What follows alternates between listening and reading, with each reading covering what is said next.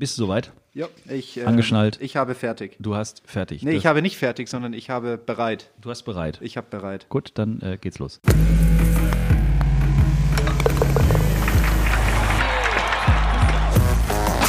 Tea Time, der Golf-Podcast.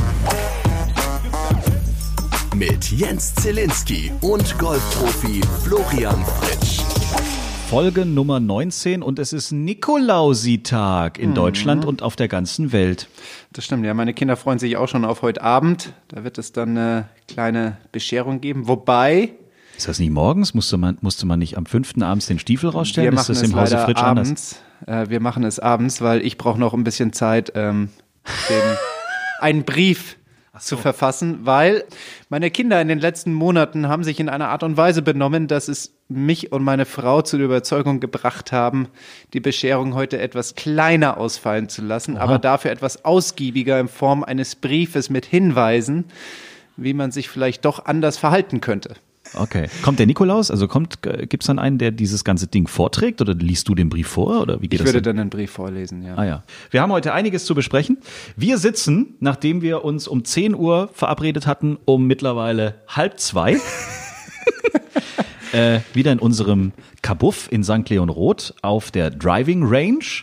Es ist nicht so, dass einer von uns jetzt drei Stunden Verspätung hatte, sondern wir haben einfach drei Stunden uns bei einem Café verquatscht. Richtig. Und ich habe zum allerersten Mal in meinem Leben eine Dampfnudel mit Spiegelei gegessen. Das gibt's auch nur hier bei eurem Bäcker um die Ecke. Da gab es auch noch einen Leberkäse dazu, den hast du vergessen. Ach Gott, den habe ich Eine unterschlagen. ja. Dampfnudel mit, Leberkäse und, ein Ei au- oben drauf. Und Salat war noch drin, deswegen Salat, die genau. gesunde Fürs Gewissen. Komponente nicht vergessen. Fürs Gewissen, ganz wichtig. Die guten Vorsätze kommen schon im Dezember dieses Jahr. Mehr Salat essen. Echt, eine Dampfnudel mit Fleischkäse, Spiegelei und Salat. Also ein Burger quasi, aber Dampfnudel Richtig. drumrum. Weißt du, was ich zum Fleischkäse gelernt habe? Das hat mir eine Bedienung hier aus dem Golfclub St. Leon Roth erzählt. Hm. Angeblich ist Bayern das einzige Bundesland, in welchem der Leberkäse in dem Sinne nicht geschützt ist, dass dort tatsächlich Leber drin sein muss. Deswegen sagt ihr ja Fleischkäse und da sage ich mal, gemeine Bayer sagt ja zu allem, was dem ähnlich sieht, das ist ja Leberkäse. Ja, aber hier macht man die Differenzierung, weil bei euch in Baden-Württemberg muss der Leberkäse wirklich Leber drin haben und der Fleischkäse ist halt das, was, da muss halt keine Leber drin sein. Wusste ich nicht. Also wenn ich zum Metzger gehe und einen Leberkäse bestelle, muss der Metzger mir eigentlich sagen, habe ich nicht, Richtig. weil er halt Fleischkäse mir dann aufs Brot knallt. Ja, Das ist aber dann Betrug. korrekt. Also meinst du, wir müssten jetzt wieder zurück zum Kaffee oder was? Nee, nee. Was habe ich denn bestellt? Fleischkäse habe ich bestellt. Ja, ich da stand schon. Fleischkäse drauf. Ja, richtig. Also es war schon korrekt. Also wenn du Leberkäse bestellst und du kriegst einen Fleischkäse, dann richtig Rabatz machen im Metzger. Das ist eigentlich nicht korrekt. Wieder was gelernt. Genau. So, ich fange nochmal an. Hallo, willkommen. Folge 19 Zu diesem Golf-Podcast. zu diesem Golf-Podcast. Schwerpunkt heute Fleischkäse, meine Damen und Herren. In der Adventszeit wird geschlemmt und viel gegessen. Nein, wir haben viel vor heute. Wir haben ähm, zwei Kollegen von dir, die in dieser Folge mal ein bisschen von sich erzählen werden. Ja. Äh, der eine ist quasi heute offiziell unser rasender äh, Reporter. Er wird sich zuschalten, wenn man so möchte. Und wir sind auch jetzt schon äh, mit ihm verbunden. Kann man uns äh, verstehen? Hallo? Hier ist Bernd Ritthammer. Ich melde mich vom Flughafen München. Ja, was Bernd am Flughafen München in sein Handy reingequatscht hat und was dann uns erreicht hat, das hört ihr in den nächsten Minuten hier bei uns. Sagen wir es mal so, er hat eine sehr anstrengende Reise hinter sich, Ja. die in diesem Moment am Münchner Flughafen begonnen hat und von der er uns berichtet und von der uns du, Flo, dann auch noch ein paar Erlebnisse mehr berichten kannst. Chaos pur auf der European Tour, kann man vielleicht sagen. Und dann freuen wir uns, dass auch er uns ein Statement geschickt hat zur neuen Saison. Äh, wir haben in den letzten beiden Folgen, glaube ich, schon des Öfteren über Ja. ihn gesprochen. Sebastian Heisele ist aufgestiegen in die European Tour Richtig? steht also jetzt vor dem neuen großartigen Jahr. Und auch er hat dir ein, nennen wir es, WhatsApp-Interview gegeben. Du hast Ja. ihm einfach ein paar Fragen rübergeballert. Er hat per Voice-Nachricht geantwortet und hat aber auch gleich von vornherein klargestellt, dass hier bitte hochprofessioneller Journalismus, aber sowas von wichtig ist. Nun meine Antworten für Sie. Ähm, wenn das hier zu Fake News führt, dann werde ich mit all meiner Härte und Stärke dich verfolgen. Ja. Und wer ihn kennt vom Golfen her, weiß, dass da auch ein bisschen Dampf dahinter ist, ne? Also, äh, wie Sebastian Heisele sich auf diese European Tour Serie beziehungsweise auf dieses Jahr dann jetzt äh, freut, vorbereitet, was er vielleicht anders machen will als in den letzten Jahren. Das hören wir auch hier in Folge 19. Dann, Weihnachten steht vor der Tür. Es wird nicht nur viel gefressen, muss man in dem Fall sagen. Nee. Es wird auch viel geshoppt und viele Golfer freuen sich auf äh, tolle Geschenke unterm Weihnachtsbaum. Wir haben von Garmin jede Menge Entfernungsmesser zugeschickt bekommen, die wir fleißig getestet haben. Wir werden auch mit einem Menschen von Garmin in dieser Folge sprechen, der uns diese Produkte mal kurz vorstellt und vielleicht ist da für euch noch die richtige Idee für das richtige Geschenk zu Weihnachten mit dabei. Also ich muss ja wirklich sagen, dass, ähm, ich meine, ich kenne ja noch einen Laser, aber ansonsten auf der Tour arbeiten wir ja nur mit diesen Yardage-Büchern. Wir Ja. dürfen hier keine elektronischen Messgeräte benutzen. Ich muss sagen, es hat mich echt fasziniert zu sehen, ja, wie diese Technologie sich weiterentwickelt hat. Also da sind Dinge dabei, die haben mich absolut überrascht. Na, umso besser. Dann freuen wir uns darauf. Und dann müssen wir noch über die letzte Folge sprechen. Wir haben letztes Mal über äh, die neue Mode gesprochen. Du wolltest wissen, warum diese 7, 8, 824.000. Genau, die Hochwasserhosen, warum, warum die, die auf wieder- einmal in sind. Ne? Genau. Und äh, dank unserer Hörer wissen wir es jetzt. Und ich kann es nicht glauben. Ja, doch, es ist eigentlich, wenn man drüber nachdenkt, ist total einfach. Ja, aber es ist doch eigentlich, also gut. Die Frage war, warum die Hosen kürzer werden. Also nicht ganz kurz, sondern warum die jetzt so 10 Zentimeter über dem Knöchel Ja. rumflattern. Richtig. Und die Antwort kam von einem unserer Hörer. Und es ist die Schuhlobby. Richtig. Die schuld Und ist. zwar, inzwischen scheint in der Mode der Schuh wieder eine sehr entscheidende Rolle zu spielen. Und um diesen besser sehen zu können und darstellen zu können, trägt man halt jetzt eine kürzere Hose. Aha. Ja. Deswegen sollte man jetzt wieder pinke Schuhe, neongrüne Schuhe und keine langweiligen schwarzen oder weißen oder braunen Schuhe irgendetwas, tragen, ne? sondern Nee. man sollte dann wirklich jetzt sich wieder zu mehr Genau. Farbe trauen, 2020 und die Hose kürzer wählen. Richtig, die Hosenlänge muss auf den Schuh abgestimmt sein. Okay. So viel dazu. Da wir auf den zweiten Advent zusteuern, darfst du heute aussuchen, mit welchem Thema wir anfangen. Wir haben natürlich wieder die fünf Fragen an Flo. Wir haben auch äh, die Players Playlist auf Spotify, die wir bestücken werden. Ähm, wir haben den Garmin Entfernungsmessertest. Wir haben Sebastian Heisele und wir haben Bernd Ritthammer. Ich würde mal sagen, um uns äh, gedanklich ein bisschen wärmere Gedanken machen zu können, fangen wir mal an mit Bernd Ritthammer und seiner kleinen Reise. Ja, also wir holen uns kurz die Situation vor Augen. Es ist schon zwei Wochen her. Bernd Ritthammer sitzt am Flughafen in München. Richtig. Und mehr kann er uns jetzt erstmal selber erzählen, damit wir alle mal auf dem Stand sind von vor zwei Wochen. Und wie gesagt, danach kommt noch ein bisschen mehr. Ja, es ging jetzt los, das erste Turnier der neuen Saison, beziehungsweise ursprünglich zwei Turniere. Es gab die Hong Kong Open und jetzt die Alfred Dunhill Championship. So, ich war vierte Reserve für die Alfred Dunhill Championship, bevor die Q-School zu Ende war. Und aus Erfahrung weiß ich, dass normalerweise nicht jeder, der die Q-School schafft, dann auch entsprechend ähm, direkt danach spielen möchte. Das heißt, ich war mir eigentlich sehr, sehr sicher, dass ich auf jeden Fall ins Feld rutsche. Somit auch schon Hinflug und so und alles gebucht. So, jetzt kam dann von der Tour die Entscheidung, dass die Hongkong Open abgesagt wird wegen der politischen Situation vor Ort. Dann wurde den Teilnehmern der Hongkong Open erlaubt, sich aber noch für die Alfred Dunhill Championship einzutragen. Also schon längst nach der normalen Entry Deadline. Die Entry Deadline ist normalerweise drei Wochen vor Turnierstart. Wir reden jetzt gerade von ähm, Mittwoch, also von jetzt letzte Woche Mittwoch. Da wurde dann eben entschlossen, okay, Hongkong Open findet nicht statt, ihr könnt aber, wenn ihr wollt, in Südafrika spielen. Das hat mich dann natürlich zurückgekickt. Ich war auf Platz vier und war dann trotz einiger Absagen von Q-School-Leuten dann halt trotzdem auf einmal auf Platz sechs der Reserveliste. Das hat mich natürlich schon sehr geärgert, weil äh, gut, am Ende, ich meine, die Leute, die Hongkong spielen wollen, die haben sich entschieden, da zu spielen und denen jetzt dann zu erlauben, halt nochmal schnell rüber zu wechseln, gut, ist natürlich schon fragwürdig. Auf jeden Fall, es ist, wie es ist. Daraufhin ähm, habe ich jetzt überlegt, was ich mache. Ich bin dann auf Position 5 gerutscht und jetzt inzwischen bin ich auf Position 3.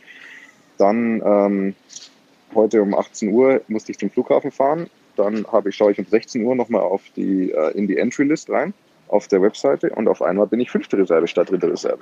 Was eigentlich gar nicht sein kann, weil es gibt keine neuen Entries mehr, es ist alles erledigt, also sowas kann nicht passieren. So, dann schreibe ich, versuche ich das Entries Department zu erreichen, ähm, geht dreimal keiner hin, ich schreibe eine E-Mail, kriege keine Antwort. Und irgendwann habe ich dann doch jemand erreicht ähm, und gefragt, was das soll, was da passiert ist. Ähm, daraufhin wurde gesagt, ja, wir wissen es nicht, wir müssen das abklären, wir müssen das klären. Das war also inzwischen eineinhalb Stunden, bevor ich zum Flughafen hätte fahren müssen.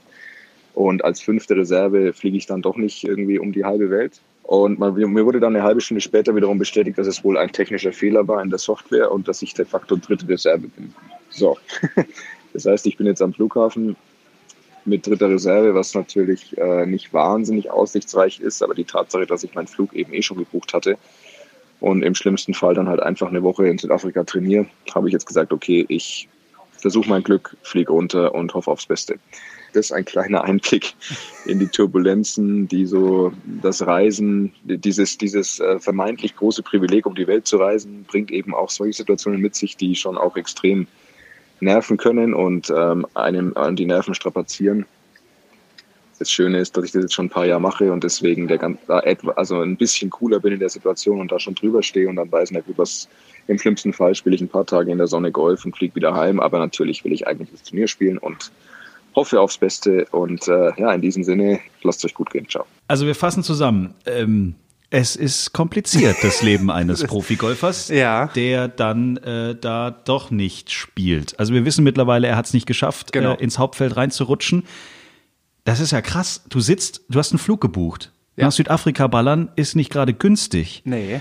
Du hast ein Hotel gebucht. Ja. Du fliegst da runter in der Hoffnung, dass du vielleicht Geld verdienen kannst Ja. in deinem Job. Und du hast keine Ahnung, ob das was wird und ob du jetzt einfach eine Woche da unten bei gerade, was weiß ich, 40, 50 Grad. Das war ja ziemlich äh, heiß dort unten. Sie haben ja auch den Spielern zum ersten Mal in der Geschichte der European Tour erlaubt, mit kurzen Hosen die Turnierrunden zu spielen. Also Ja. so heiß war, war es.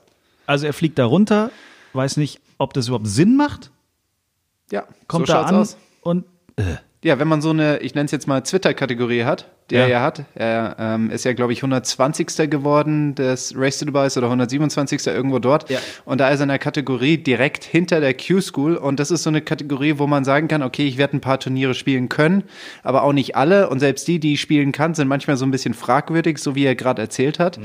Ähm, er war sich aber recht sicher, dass er reinkommt, bevor Hongkong abgesagt wurde. Und er wäre ja auch reingekommen. Ja. Ja, jetzt wurden den Hongkong-Spielern erlaubt, kurzfristig sich dort nochmal anzumelden und es hat halt seinen kompletten Plan zerschossen.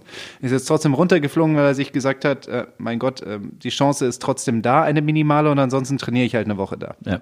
So einfach war es dann aber leider doch nicht. Ähm, er war die ganz normalen Proberundentagen unten, ähm, stand am Donnerstag während der ersten Runde zwischen der 1 und der 10 den ganzen Tag. Wir hatten ja Startzeiten vormittags und nachmittags. Du musst dann da am Abschlag stehen. Genau, Aber wenn- eigentlich ist doch klar, heute kommt keiner äh, für Flight 15 oder Es wie kann jetzt. ja trotzdem sein, dass sich einer auf der Driving Range die Rippen prellt oder sich vielleicht doch nicht so gut fühlt oder Ja gut, okay. Also er musste den ganzen Tag da warten richtig. am Abschlag. Korrekt, oder zwischen ja. Abschlag 1 und 10, falls er einspringen muss. Genau, richtig. Und das wäre ja noch einigermaßen machbar gewesen, wenn die Abschläge entspannt wie bei manchen Turnieren direkt neben der Driving Range und neben der Players Lounge gewesen wäre, weil dann kannst du dich halt einfach dorthin zurückziehen, wo es ein bisschen kühler ist. Ich nehme an, weil du das ja schon so sagst, dem war dort nicht so. Nein, das war ungefähr zehn Minuten mit dem Shuttle weit weg.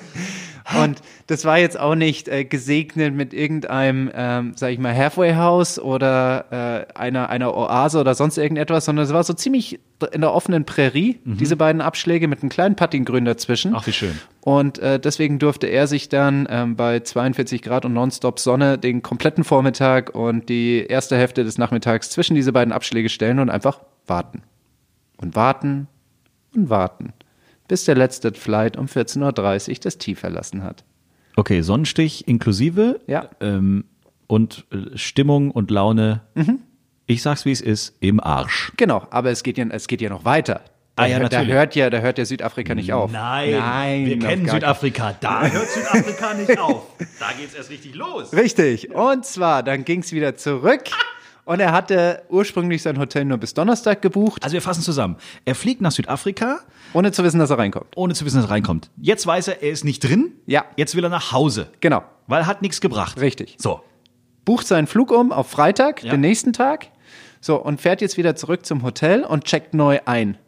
Weil er ursprünglich ein Zimmer bis Donnerstag gebucht hatte. Richtig. Okay. So, checkt jetzt neu ein für Donnerstag auf Freitag. Ja. Und es gab noch ein Zimmer. Jo. Das war zu seinem Vergnügen am Anfang ein großes Familienzimmer, also eigentlich total cool. Schön.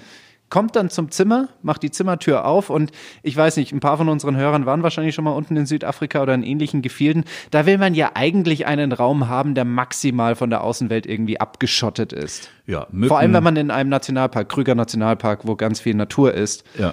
ähm, Da soll ja kein Elefantenrüssel nachts mal kurz rein. Nein, das wäre ungünstig. ja. So, dann, dann geht er in diesen Raum rein und dieser Raum hatte jetzt nicht den, den Charakter eines ähm, sicheren Raums, sondern sah eher aus wie ein Schweizer Käse. Ah, schön. Ja. Wie gesagt, wir haben 42 Grad und die Klimaanlage funktionierte nicht in dem Raum. Natürlich geht sie nicht. Nein, also wenn es schon so losgeht, dann kann sie ja auch nicht funktionieren. Das heißt, er hat die Option zwischen ähm, 45 Grad und, sag ich mal, sicher im Zimmer liegen oder etwas kühler, aber dafür die ganze Zeit, was auch immer so ein südafrikanischer Krüger Nationalpark hergibt an Tierwelt bei sich im Zimmer. Es ist eine gewisse Artenvielfalt vorhanden. Ja. Genau, diese hat er dann auch erlebt in Form von ganz viel Hm, Moskitos? Ja. Hm. Mhm. Der Schlaf war entsprechend qualitativ hochwertig, zwei Stunden. Und morgens dann beim Zähneputzen ist er ins Bad gegangen und dann hingen da so zwei Füße in seinem ähm, Waschbecken. Zwei Füße. Zwei Füße. Zwei so kleinere Füße hingen da so an, an, an, diesem, an diesem Ablauf von diesem, von diesem Waschbecken. Ja.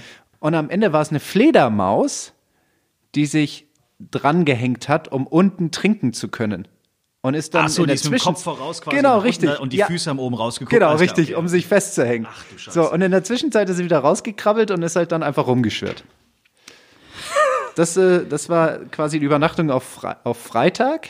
Zwei Stunden, Genau. keine Tiefschlafphase, völlig im Eimer, sowieso schon deprimiert, weil nicht Turnier gespielt. Genau. Schön. Ja, so kam er dann zu Hause an und ich glaube, Südafrika und die ganze Reise hat, haben ihn so ziemlich, ja, wie soll ich sagen, mitgeteilt, dass diese Reise komplett für die Fledermaus war. Bernd Ritthammer mit dem ersten Ritt der neuen Saison. Genau, und hat jetzt schon eine Tapferkeitsmedaille verdient. Absolut, Chapeau. Fünf Fragen an Flo. Ihr könnt uns schreiben über äh, Instagram, über Facebook, über unsere Homepage t-time.golf. Wir sind da tatsächlich wirklich rund um die Uhr erreichbar für euch. Ihr könnt jederzeit schreiben. Schön ist es auch, wenn ihr uns direkt eine Voice-Nachricht schickt, weil dann können wir das direkt hier abspielen bei der Aufzeichnung von Tea Time.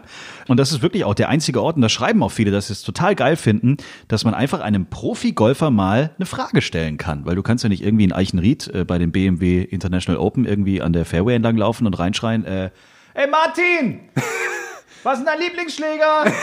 Passiert bestimmt, aber weiß ich nicht, ob dann wirklich eine dezidierte Antwort kommt oder ob Martin dann stehen bleibt. Naja, der wird dann recht wortkarg sein. ja, glaube ich auch. Also das könnt ihr hier machen. In Tea Time, eurem Lieblingsgolf-Podcast. Schreibt uns über die bekannten Kanäle. Und es sind wieder jede Menge Fragen reingekommen. Äh, Vampire möchte wissen, wie oft trainierst du als Pro im Winter? Ähm, in der Vergangenheit habe ich deutlich mehr trainiert. Das, waren, das Ziel war, jede, jede Woche sechs Tage zu trainieren mit sechs Stunden netto. Mit Nettostunden ist gemeint, in dieser Zeit mache ich tatsächlich was und bin einfach nicht nur ähm, physisch anwesend auf der Anlage. Ähm, Das gibt's auch? das gibt's auch. Man kann zwölf Stunden da sein, aber eigentlich nicht trainieren. ah ja. Das ist dann so ein Was bisschen machst das, du was. zwölf Stunden auf, ich meine, hier kann man viel machen, Richtig? aber was machst du in zwölf Stunden hier? Es kommt dann mal der Kaffee ein oder andere trinken. Kollege vorbei, man unterhält sich. ja, Mo Lampert hat gerade hier, währenddessen wir hier gerade saßen, hat er schon kurz reingeschielt. Genau, richtig. Und ja, so, und äh, das ist das Ziel. Ähm, bei mir war es in der Vergangenheit aber so, äh, dass ich recht unmittelbar nach Saisonende gleich wieder anfing mit dem Training, auch in diesem Umfang. Und meine ersten Turniere waren meistens immer frühestens im April. Und deswegen auf so einem Niveau fünf Monate lang durchzutrainieren, war dann schon ziemlich mühsam. Deswegen, was ich dieses Jahr mache, ist, ich fahre sukzessive hoch. Jetzt werde ich ähm, drei Tage in der Woche trainieren, ähm, ab Januar dann vier Tage und spätestens ab Ende Februar, Anfang März werden es dann fünf Tage sein, so dass ich dann wieder mein normales Pensum habe, um einfach die Motivation beizubehalten. Die nächste Frage kommt von Olaf PMZ. Okay, was cool. auch immer das dann heißt. Äh, wechselst du ab und an die Golfbälle, also die Marke? Eigentlich nicht. Ich habe mich so ziemlich auf einen Ball eingeschossen. Das ist mein Strixon XVZ Star. Ähm, den spiele ich ganz gerne. Das ist ein etwas härterer Ball. Ich mag auch ein bisschen mehr Feedback am Schläger. Deswegen spiele ich den jetzt schon seit zwei, drei Jahren. Aber auf die Frage, ob ich jetzt öfters mal einen Ball wechsle, das mache ich maximal beim Putten. Und dann ist es auch nicht von Golfball zu Golfball, sondern dann ist dann auch mal ein Flummi dabei, dann ist da auch mal ein Tennisball dabei, dann ist da auch mal ein Snookerball dabei. Und das tue ich im Rahmen einer Trainingsform, wobei es darum geht, das Feingefühl ein bisschen zu trainieren. Ja. Also ich spiele jetzt einen Ball auf ein Loch, hole mir jetzt einen anderen Ball, meinetwegen einen Tennisball, und muss halt jetzt feinfühlig darauf reagieren, dass dieser Ball komplett anders reagiert und anders ausläuft. Äh, Flo MDV will wissen, wie dein Plan für 2020 aussieht. Das haben wir in den letzten Folgen immer mal wieder so ein bisschen gehabt. Ja. Aber jetzt so langsam, glaube ich, hast du zumindest Eine konkrete Idee, ne? Genau, ja. Genau. Wir haben ja heute Morgen ein bisschen drüber gesprochen. Also ich bleibe der Spielerei definitiv treu. Ich habe das Gefühl, ich will noch ein, zwei Jahre Tour spielen. Finde ich gut. Das, äh, also ich will da auf jeden Fall wieder zurück. Ich kann es jetzt nicht mehr in diesem Umfang machen wie in, wie in der Vergangenheit. Wir müssen einfach ganz nüchtern sehen, ich bin nicht alleine Single in der WG wohnend und habe dementsprechend niedrigere Kosten, sondern Das ist ein schöner Vergleich. ist, ist gut, ne? Sondern ich habe jetzt auch ein bisschen mehr. Das heißt, ich muss auch Dinge tun nebenher, die ich auch sehr gerne mache, weil es mir einfach Spaß macht, wie zum Beispiel mit dir jetzt über ähm, Stuttgart gegen Sandhausen zu, zu, zu diskutieren. Das habe ich schon wieder verdrängt. Du brauchst jetzt gar nicht davon anfangen. Da gehe ich überhaupt nicht drauf ein. Die Frage ist komplett an dich gerichtet. Das hat nichts mit VfB zu tun, nichts mit mir. Oder sonst irgendetwas, ne? Ja. Und wir sprechen auch nicht über den FC Bayern. Nein. ja, ja, schon klar. Gut, Gut, also dann, dann zurück zur Frage. Das ist nett. Also ich werde mich dann auch ähm, etwas mehr ähm, auf andere Dinge konzentrieren. Ich habe vor, dieses Jahr mein, ähm, meine Golflehrerausbildung berufsbegleitend zu machen. Das heißt, ich bin nicht vollumfänglich als Azubi irgendwo, sondern ich besuche ein paar Seminare im Jahr und meine Aufgabe ist es dann berufsbegleitend zu Hause den, den Stoff aufzuarbeiten.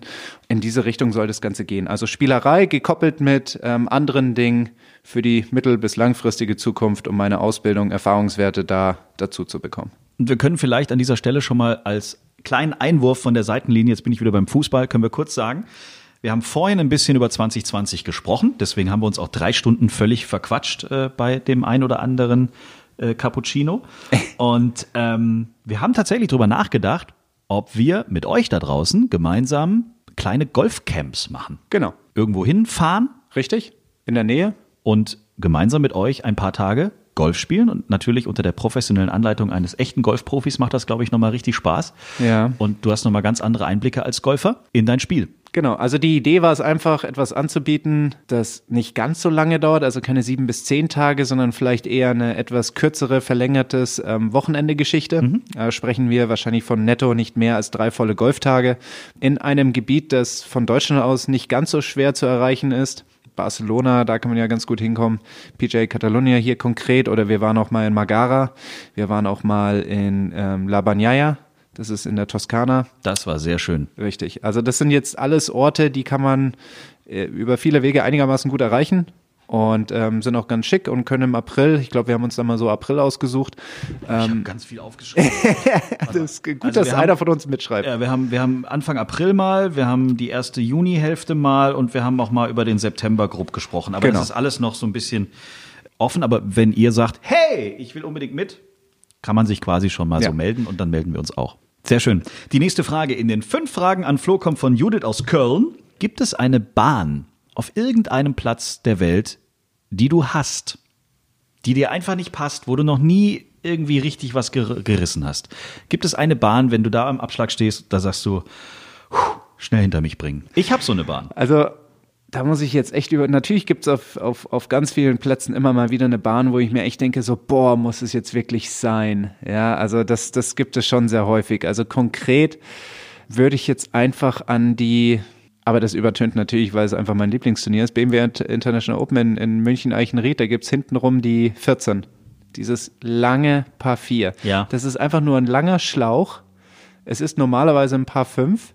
Für uns wurde es ähm, netterweise in ein Paar 4 umgemodelt. Das Fairway ist nicht unbedingt breit. Rechts sind diese nervigen Bunker. Ganz links sind sofort die Bäume da. Ja? Und du musst halt trotzdem irgendwie einen Driver hauen. Und dann musst du auf ein Grün schlagen, das eigentlich gar nicht für ein langes oder mittleres Eisen ausgelegt ist.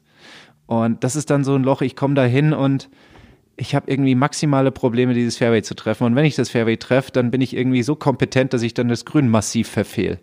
Also das ist dann so ein Loch, das kriege ich irgendwie nicht so ganz gebacken. Ich glaube, ich muss es in meinem Kopf einfach mal als Paar 5 spielen.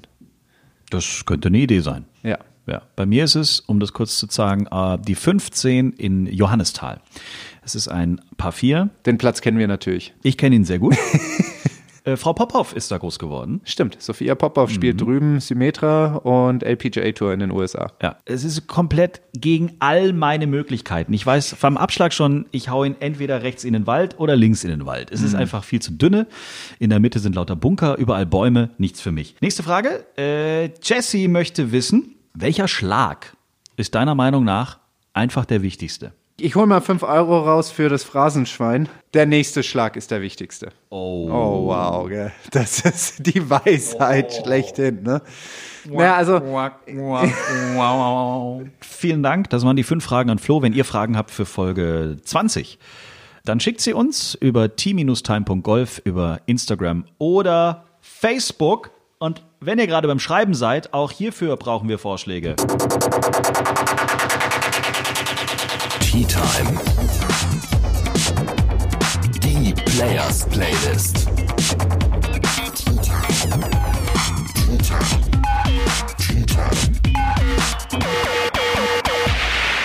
Jede Menge Songs, die ihr auf Spotify auf der Tea Time Players Playlist finden könnt, die äh, irgendwas mit Golf zu tun haben. Wir haben tatsächlich in jeder Folge einen oder zwei Songs da drauf gepackt und haben immer zu jedem Song eine Geschichte gehabt. Und der Vorschlag kommt von Daniel93, hat uns über Instagram geschrieben, Rockstar Post Malone findet er ganz cool. Und das findet ihr jetzt auch auf der Players Playlist auf Spotify, könnt ihr folgen und uns wie gesagt auch euren Lieblings-Golf-Song oder aktuellen Song, vielleicht auch ein Weihnachtssong ist ja gerade vielleicht auch ganz nett, Jingle Bells oder so, ähm, Ja. schicken. Aber der neue Song auf der Players Playlist ist Rockstar Post Malone.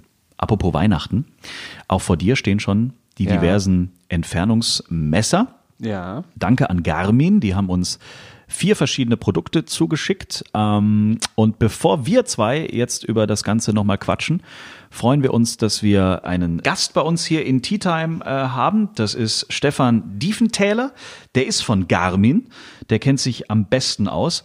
Und wie heißt es so schön immer in den Tagesthemen? Dieses Interview haben wir vor der Sendung aufgezeichnet.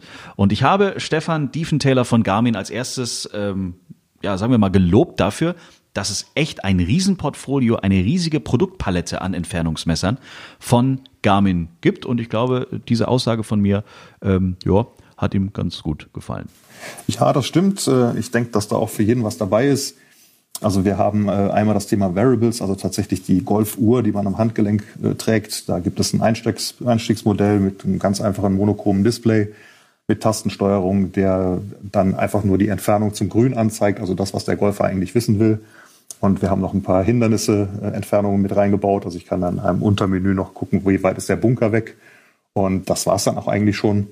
Dann ähm, haben wir das nächsthöhere Modell. Da ist dann schon ein Farbdisplay verbaut. Die Uhr ist rund, sieht also auch schon ein bisschen schicker aus am Handgelenk. Ich kann die also auch täglich tragen. Hab Touchscreen dabei, kombiniert mit einer Taste, also sehr einfach zu bedienen. Und das sind halt schon umfangreiche Features drauf. Ich habe die Grünansicht direkt auf dem Display. Ich habe äh, Bewegungssensoren verbaut in der Uhr, die meine Schlagweite zum Beispiel automatisch messen.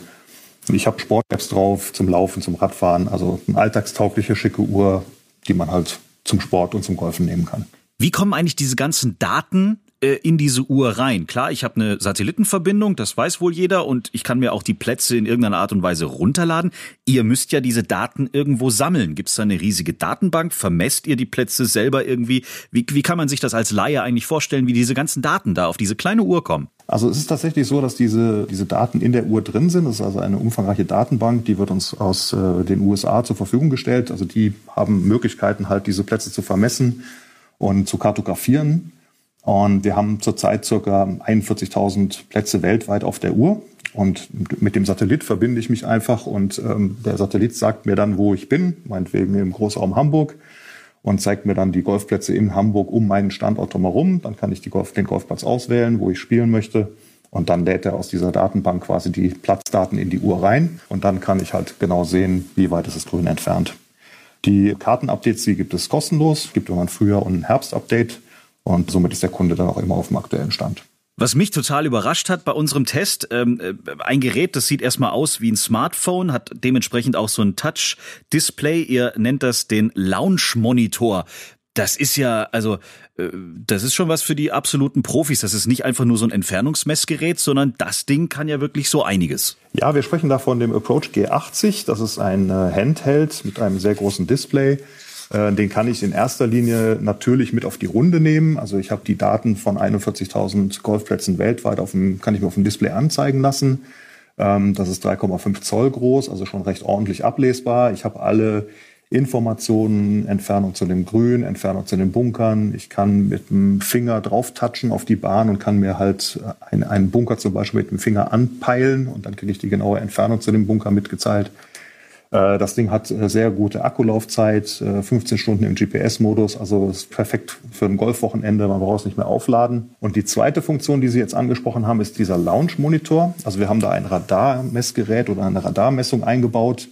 Und damit kann ich halt mit diesem Gerät das Training auf der Driving Range ein bisschen interessanter gestalten. Also ich lege das Gerät vor mich hin und dann nehme ich mir, kann ich mir verschiedene Programme auswählen. Also ich kann zum Beispiel ein Warm-up machen. Dann äh, sagt das Gerät, jetzt schlag halt fünfmal mit deinem Driver einen Ball und dann schlage ich fünfmal hintereinander mit dem Driver die Bälle und es wird aufgezeichnet meine Schlägerkopfgeschwindigkeit, meine Ballfluggeschwindigkeit. Es wird ausgerechnet Carry and Roll.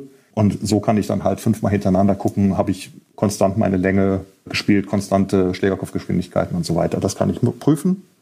Und ich habe halt noch weitere Funktionen, wie dass ich halt eine virtuelle Golfrunde zum Beispiel spielen kann. Also ich kann mir einen Platz runterladen, den ich möchte und kann dann quasi virtuell diesen Platz spielen. Also Schlag ab, dann sagt mir das Gerät, du bist jetzt, keine Ahnung, 200 Meter auf, auf die Bahn gekommen. Dann nehme ich mein Eisen, mache meinen Annäherungsschlag aufs Grün und dann kommt quasi die nächste Bahn. Also Patten kann er nicht aufzeichnen, aber zumindest mal alle Eisen und alle Driver. Also schon eine kleine Wunderwaffe. Er setzt hier und da dann nicht nur den Caddy, sondern fast schon den Trainer. So ungefähr, genau. Also man kann sich halt auch über den Trainer mal halt einstellen lassen auf gewisse Dinge und kann das mit dem Launch-Monitor dann selber überprüfen. Jetzt habe ich ja immer hier meinen Profi bei mir sitzen, der natürlich dann sich solche Sachen auch immer ganz genau anguckt. Das allererste, was er gesagt hat, er benutzt auch ein Laser als Entfernungsmessgerät. War total begeistert, dass man bei euch, bei Garmin, wenn man durchguckt, nicht einfach nur die Entfernung sieht, sondern tatsächlich auch grafisch dargestellt die Bahn. Das machen andere wohl nicht. Genau. Darf ich äh, mit Verneigung quasi weitergeben. Vielen Dank, vielen Dank. Ja, es ist tatsächlich so, dass wir einen äh, Hybrid-Laser auf den Markt gebracht haben, der äh, natürlich lasergenaue Entfernungsmessung zur Fahne anbietet.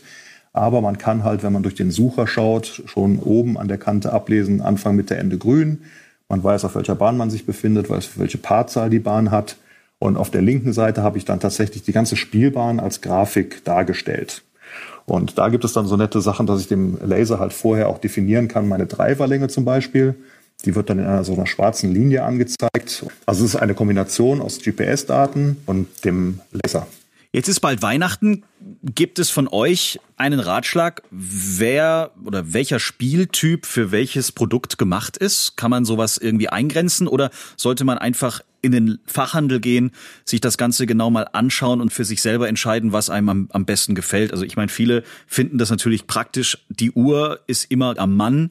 Andere finden einen Laser irgendwie etwas, etwas vielleicht sogar genauer, das ist immer so eine Gefühlssache, aber gibt es von euch einen Hinweis oder einen Ratschlag, das Produkt ist für den besser und das Produkt ist für den anderen besser? Ja, ich glaube, das liegt ein bisschen daran, wie gut man Golf spielt. Also wenn man dem Golfspielen angefangen hat, dann raten wir eigentlich eher zu einer Uhr.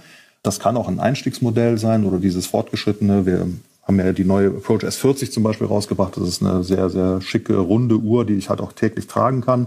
Und da habe ich halt dann wirklich meine Informationen, die ich brauche. Und was ist denn tatsächlich wichtig? Wichtig ist ja nicht, wenn ich am Abschlag stehe, zu wissen, es sind noch 300 Meter bis zur Fahne, sondern wichtig ist es, wenn ich auf der Spielbahn bin und bin jetzt 100 oder 80 Meter vor dem Grün, was muss ich für einen Schläger nehmen? Dafür ist die Uhr ja eigentlich gedacht. Und äh, der Anfänger sollte immer zu einer Uhr greifen, zu einem Einstiegsmodell oder einem fortgeschrittenen Modell. Und wenn ich mal ein Handicap erreicht habe, wo ich weiß, ich kann schon mal die Fahne angreifen, direkt angreifen, dann würde ich immer zum Laser greifen, weil der natürlich dann die genaue Entfernung misst tatsächlich zur Fahne. Mhm. Und dann weiß ich auch ganz genau, ähm, welchen Schläger ich nutzen will. Welches Gerät nutzen Sie, wenn ich fragen darf? Also ich spiele zurzeit mit der Approach S60. Das ist äh, im Prinzip der große Bruder zu der S40, die ich vorhin beschrieben habe, weil sie halt sehr umfangreich ist, was das ganze, was das ganze Feature, äh, was die ganzen Features angeht. Da ist unter anderem auch Handicap Scoring drin. Das ist für mich ganz wichtig. Wenn ich viel Turniere spiele, kann ich halt mein Handicap eingeben in die Uhr und bekomme dann angezeigt auf der Bahn 1, das ist eine Paar 4 Bahn, habe ich jetzt zwei Schläge vor aufgrund meines Handicaps, um Paar zu spielen. Das ist für mich so eine äh, recht wichtige Information. Und ich nutze die Uhr natürlich auch noch, um ein bisschen zu laufen oder mal Rad zu fahren, also ein bisschen äh, mehr Sport zu machen oder ich gehe mal ins Fitnessstudio, mache ein bisschen Krafttraining, da kann ich halt auch die Uhr nutzen, muss nicht eine zweite Uhr ans Handgelenk nehmen, um das aufzuzeichnen. Von daher für mich im Moment die beste Wahl. Wirklich tolle Produkte. Also wir haben alles durchgetestet. Wir sind absolut begeistert. Danke nochmal, dass wir sie testen durften. Sehr gerne. Und äh, ja, danke an Stefan Diefenthaler, den Key Account Manager im Bereich Outdoor und Sport von Garmin. Jetzt schon schöne Weihnachten. Das wünsche ich Und auch. danke, dass Sie zu Gast waren in Tea Time, der Golf Podcast. Bis bald. Ich danke Ihnen. Bis bald. Also, ich habe es ja schon eingangs gesagt. Ist, ich meine, da- das, was ich aktuell benutze, ist halt einfach nur ein Laser mit Anpassung für, für Höhe und Gefälle. Ja. Viele Informationen, die wir brauchen, kriegen wir über unsere Yardage-Bücher, die wir bei den Turnieren haben. Aber dass es inzwischen in den letzten Jahren solche Sprünge gab, das war mir nicht bewusst. Natürlich lese auch ich manchmal so, so die Werbung oder auch in, den, in, der, in der Fachliteratur darüber. Aber das dann wirklich mal zu haben, zu testen, zu gucken, was das alles kann und vor allem nicht nur das, aber das ist ja dann, das hat ja jetzt dann weniger mit, mit Golf zu tun, die Einsatzmöglichkeiten auch außerhalb des Golfplatzes und wie einfach und, und, und handlich solche Produkte inzwischen sein können, das hat mich echt fasziniert. Und wie gesagt, dieser Lounge-Monitor, äh, ein halber Trackman eigentlich. Was mir, was mir extrem daran gefällt, ist, ich, ich sehe darin die Möglichkeit, Training, Aufwärmen ähm, einfach deutlich besser zu strukturieren und zu organisieren. Zuvor gehst du auf die Driving Range, da haust du halt einfach ein paar Bälle und los geht's. Und jetzt kann man tatsächlich mit seinem Trainer besprechen, okay, wie, wie ist für mich die beste Aufwärmroutine? Wie könnte für mich ein Training gut aussehen? Das kann man dort, dort einstellen. Und das ist dann, als würde der Trainer neben, nebendran stehen und einem sagen, okay, du musst jetzt so trainieren und du musst jetzt diesen Schlag machen und vielleicht variables Training oder du darfst nur maximal 20 Bälle hintereinander mit einem Schläger spielen. Also ich glaube, dass darin auch die Möglichkeit besteht, die Trainingsqualität deutlich zu steigern. Also ich bin auch völlig begeistert. Ich kann mich für kein Produkt tatsächlich aktiv entscheiden. Ich habe alle wirklich durchgetestet. Ich bin ehrlicherweise eher beim Laser oder eben bei diesem Handheld. Ja. Weil bei der Uhr, ich weiß nicht, das ist ein Gefühl. Bei Ja. der Uhr bin ich immer so ein bisschen, ich mag das durch diesen Laser zu gucken und mir diese Informationen Ja. irgendwie dann noch selber zu holen, weil ich kann selber entscheiden, ich will wissen, wie weit ist es zu diesem Busch. Ja. Äh, Das geht mit der Uhr tatsächlich mittlerweile fast auch, aber der Laser ist für mich nochmal so eine etwas, der ist variabler für mich, kann Ja. ich, kann ich einfach aus der Hosentasche oder aus, aus dem Back rausziehen, gucken, okay, ich will wissen, wie weit ist es zu diesem Ast sozusagen und ähm, dann nehme ich den und den Schläger. Nur bei diesem Approach-Ding oder bei diesem Handheld bin ich begeistert über diese Technik, von der du ja gerade auch so Richtig. erzählt hast. Vielen Dank nochmal an Garmin. Äh, Bilder zu den Produkten findet ihr auf Instagram und Facebook. Und ich glaube, das werden wir in Zukunft ein bisschen öfter machen. Produkte aus diesem ganzen Golf, äh, aus dieser riesengroßen Golffeld einfach für euch testen und euch dann auch gerne unsere Testergebnisse äh, weitergeben. Wer auch äh, Erlebnisse vor sich hat, ist der Mann, über den wir wirklich in den letzten drei Folgen, glaube ich, regelmäßig gesprochen haben. Sebastian Heisele. Der hat ja auch eine krasse Saison hinter Der hat sich. eine unglaublich krasse, also von den Verletzten auferstanden gibt es dieses Jahr tatsächlich zwei große Namen. Das eine ist Bernd Wiesberger, der ist schon da, wo Sebastian jetzt tatsächlich wirklich richtig ist. Ja. Äh, Und eben Sebastian Heisele, der auch verletzt war wie äh, Bernd Wiesberger und dann durchgestartet ist wie eine Rakete. Total krasse Geschichte. Das kann man alles in den, wie du schon gesagt hast, in unseren letzten Podcasts nachhören. Aber wir Und- sind schon richtige Fanboys geworden in den letzten Folgen. Weil ich sowas einfach cool finde. ja klar, ist doch gut so. Das, das, also ich finde das auch das Faszinierende an diesem Golfsport. Dieser Golfsport scheint irgendwie keinen linearen Funktionen zu folgen. Nee. Ja, also wenn ich mir überlege, ich bin ein Sprinter und bin jetzt ein halbes Jahr verletzt, wie hoch ist die Chance, dass ich gleich Weltrekord laufe? G0. Richtig. So, Minusbereich. beim Golf scheint es irgendwie doch, jetzt Ja. nicht einen Weltrekord zu laufen, aber es scheint doch irgendwie möglich zu sein, nach einer Verletzung zurückzukommen, so wie Bernd Wiesberger, so wie, so wie Sebastian Heisele und trotzdem ordentlich zu spielen. Du hast mit Sebastian ein WhatsApp-Interview, kann man eigentlich sagen, geführt. Du hast ihm einfach ein paar Fragen geschickt und er Genau. hat sie äh, beantwortet. Ja, vor allen Dingen hast du ihn gefragt, ob er was ändern wird jetzt in Bezug auf die neue Saison und, und wie er sich überhaupt jetzt fühlt und was er so vorhat 2020. Und das hat Sebastian Heisele, der Mann, der nächstes Jahr auf der European Tour spielen wird, gesagt. Wenn ich natürlich letztes Jahr ähm, was gelehrt hat, dann ist es dies, dass ich nicht jedes Turnier spielen muss. Ähm, jetzt bin ich natürlich in der Ausgangsposition, wo ich so mein Jahr grob planen kann. Weiß eigentlich zum größten Teil, auch wenn es dieses Jahr wieder Ryder Cup Jahr ist, natürlich, was mich so erwartet. Deswegen habe ich natürlich auch gesagt, dass ich jetzt die nächsten drei Turniere erstmal auslassen werde und äh, mich frisch ins neue Jahr melden werde. Das wird dann höchstwahrscheinlich SI Open sein. Einfach aus dem Grund, dass ich äh, wieder gefühlt, das waren acht Wochen, glaube ich, jetzt in den letzten drei Monaten wahrscheinlich unterwegs war. Ähm, was war auch China dabei und Marokko dann und da äh, fingst das ein oder andere an, äh, ein bisschen Rückenbeschwerden. Deswegen äh, Pause erstmal, mental wieder zur Ruhe kommen und dann dies neu angehen. Also so habe ich mich so ein bisschen an, an Kiwi vielleicht auch orientiert. Der macht das jedes Jahr und äh, startet eigentlich relativ ordentlich ins Jahr. Aber prinzipiell, was mache ich anders? Ich gehe natürlich gereift an die Situation ran. Ich weiß, dass ich äh, spielerisch natürlich doch noch die Fähigkeit habe. Das haben mir jetzt die letzten paar Wochen dann irgendwie doch auch wieder gezeigt. Äh, hoffe natürlich, dass das Selbstvertrauen weiter oben ist und äh, werde natürlich auch versuchen zu vermeiden, da jetzt direkt anzuknüpfen. Das wäre jetzt natürlich wünschenswert, so einen Randa jetzt direkt am Anfang hinzulegen. Aber realistisch gesehen vielleicht eher unrealistisch. Was natürlich jetzt nicht bedeuten soll, dass ich mir da wieder gar keine Hoffnung mehr mache. Also die, die Mentalität, die ich natürlich da habe, ist schon auch dort aufzutreten und da in den ersten vier Wochen, die ich ja dann am Stück dort spiele, meinetwegen auch natürlich die Chance habe, dort meine Tourkarte direkt zuzumachen und das wäre vielleicht dann auch das Ziel. Deswegen äh, Mentalität vielleicht eher nicht so ganz verhalten aufzutreten, ähm, zu wissen, dass man äh, dahin gehört, dass man da auch mitspielen kann. Das habe ich vielleicht auch in den ein, zwei Jahren gezeigt mit dem einen oder anderen ordentlichen Ergebnis, dass man da mitspielen kann natürlich und ähm, gereifter an die Sache hingeht, äh, nicht mehr sich von dem Kalender irgendwo beeindrucken lässt und von den Mitspielern, sondern einfach seins macht, äh, so ein bisschen. Also das hat dann auch meine, meine Entscheidung so ein bisschen getragen, weshalb ich jetzt die ersten drei Wochen nicht spielen wollte, weil ich einfach die Reiserei nicht machen wollte. Da hatte ich keine Lust drauf. Äh, wenn ich mir jetzt denke, ich hätte Hongkong wahrscheinlich eher gespielt als Leopard Creek und dann Mauritius, das ist dann wieder ein riesen durch die Welt. Und da hatte ich einfach keine Lust drauf und dann habe ich gesagt, weißt du, was soll ich da hingehen, wenn ich eh keine Lust habe und keinen Bock habe, also bleibe ich lieber zu Hause und äh, lass es so ein bisschen abklingen oder ausklingen und äh, bin dann wahrscheinlich wieder heiß auf, auf die aufkommenden Aufgaben.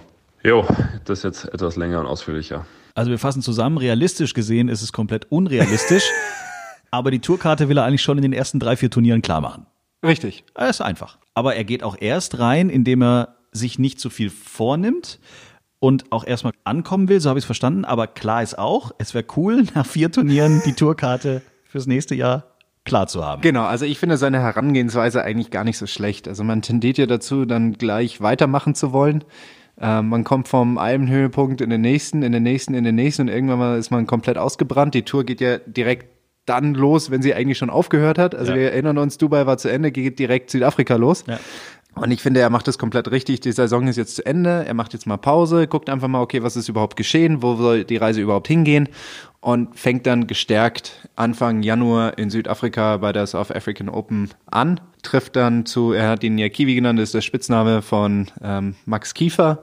Dann in Abu Dhabi, Dubai, Katar, diese drei Turniere im Mittleren Osten dazu. Und äh, das wird dann der Anfang seiner Saison sein. Wir können es verfolgen, wir werden es verfolgen, mhm. bleiben dran. Grüße und freuen uns riesig für Sebastian Heisele, European Tour Member 2020. Ähm, da fällt mir ein, wir haben noch gar nicht äh, dem Sieger vom Race to Dubai gratuliert. Oh. John Rahm, Rambo. Finde ich gut, ich bin großer Fan. Ich mag den. Mir gefällt einfach der Schwung, wie er spielt. Also Brutal ist, schnell aber auch, oder? Ja, richtig. Also der, der ist in der Lage aus dieser kurzen, es ist ja eigentlich, es sieht jetzt erstmal nicht so, so, so, so weit aus, so lang aus, diese Ausholbewegung. Ähm, aber dann kann er richtig Zunder geben. Aber was mir am meisten gefällt aus Spielersicht ist einfach, dass er sagt, dieses, dieses eine Interview, diesen einen Punkt, den er gemacht hat, wo er gesagt hat, natürlich könnte ich noch versuchen, eine Bewegung besser zu machen, aber er sagt, mein Körper gibt es einfach nicht her. Mhm ich bin dann dafür anscheinend nicht gebaut oder meine Körperproportionen stimmen nicht ganz oder was auch immer.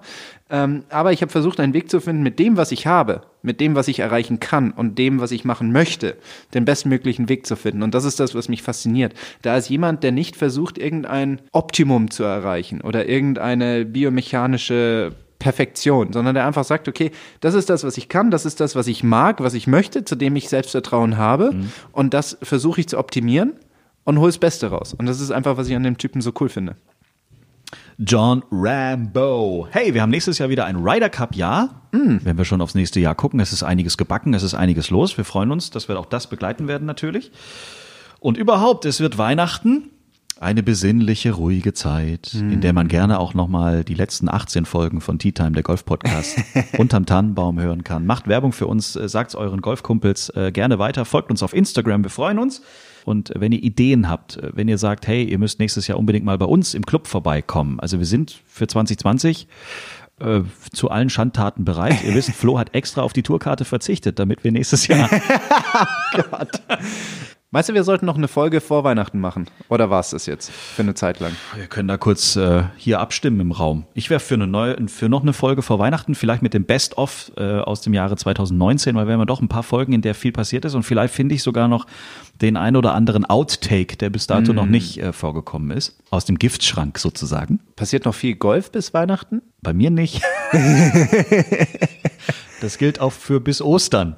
Ähm, nee, was ist denn jetzt noch? Also Challenge Tour ist durch, European Tour hatten wir jetzt Mauritius, aber ich glaube, dann ist eigentlich auch nichts mehr. Bei der, bei, auf der Ladies European Tour war Kenia jetzt das letzte Turnier. Ja. Die sind jetzt auch durch. LPGA weiß ich nicht so genau, Symmetra Tour weiß ich auch nicht so genau. Hm, vielleicht sollten wir mal unsere Zuhörer fragen, was die vielleicht noch interessieren könnte. Vielleicht weiß es unser rasender Reporter. Hier ist Bernd Rittermann. Ich melde mich vom Flughafen München. Ja, weiß aber auch nicht. Bernd ist ja immer unterwegs. Stimmt, ja. Hm. Vielleicht erzählt er uns noch was von ein paar schönen Reiseorten und Reise. Ja, eigentlich Arten. merken wir jetzt nach den äh, fast 20 Folgen, äh, wer für uns der perfekte Gast immer ist. Also Bernd ist eigentlich dann für Travel zuständig, finde ich. Ähm, Sebastian ist der Fachmann Klaren Worte. für die klaren Worte. Easy könnte uns über die Ladies Tour Richtig. ständig informieren. Genau. Ähm, von daher gesehen, ähm, ja, für unsere österreichischen Freunde möchte ich hier nochmal offiziell Bernd Wiesberger einladen. Den hatten wir, wir standen quasi mit ihm in Kontakt. Ja. Aber wenn du Dritter wirst im Race to Dubai, hast du auch ein bisschen was zu feiern. Das muss man ehrlicherweise auch sagen. Genau. Wir hätten ihn gerne in dieser Folge dabei gehabt. Bernd, äh, wenn du uns hörst, nächsten, die nächsten Folgen, du hast immer, du hast freie Wahl, bist jederzeit eingeladen. Wir würden uns freuen, auch ein bisschen die Österreicher mal ein bisschen da zu haben. Gell? genau, Und da richtig. müssen wir schon ein bisschen schauen, äh, dass wir da mal reden. Gell? Sehe ich genauso. Sehe ich genauso. Ich glaube, den Dialekt kann man soweit ganz gut verstehen. Hat auch ein paar Mal bei uns in Deutschland gespielt und bis jetzt kam er eigentlich immer recht verständlich rüber. Also so schlimm ist es nicht. Bernd ist auch netter. Also ich habe ihn nur kurz erlebt. Er hat dich mal für die, für die European Tour, für den TV-Channel irgendwie interviewt. War er rasender Reporter, genau. Da war der rasende Reporter. Das war super. Okay. ja. So, genug gequatscht für Folge 19. So schaut's aus. Wenn ihr Fragen habt, ihr wisst, wo wir sind. Wir sind 48.000 Mal für euch erreichbar über diverse Channels im Internet, in diesem Internet. Ansonsten, äh, ja, wir geben alles, dass wir uns vor Weihnachten nochmal hören. In diesem Sinne, ab in die Rinne. Bis zur nächsten Folge. Ciao, Bussi, Baba. Servus, Baba.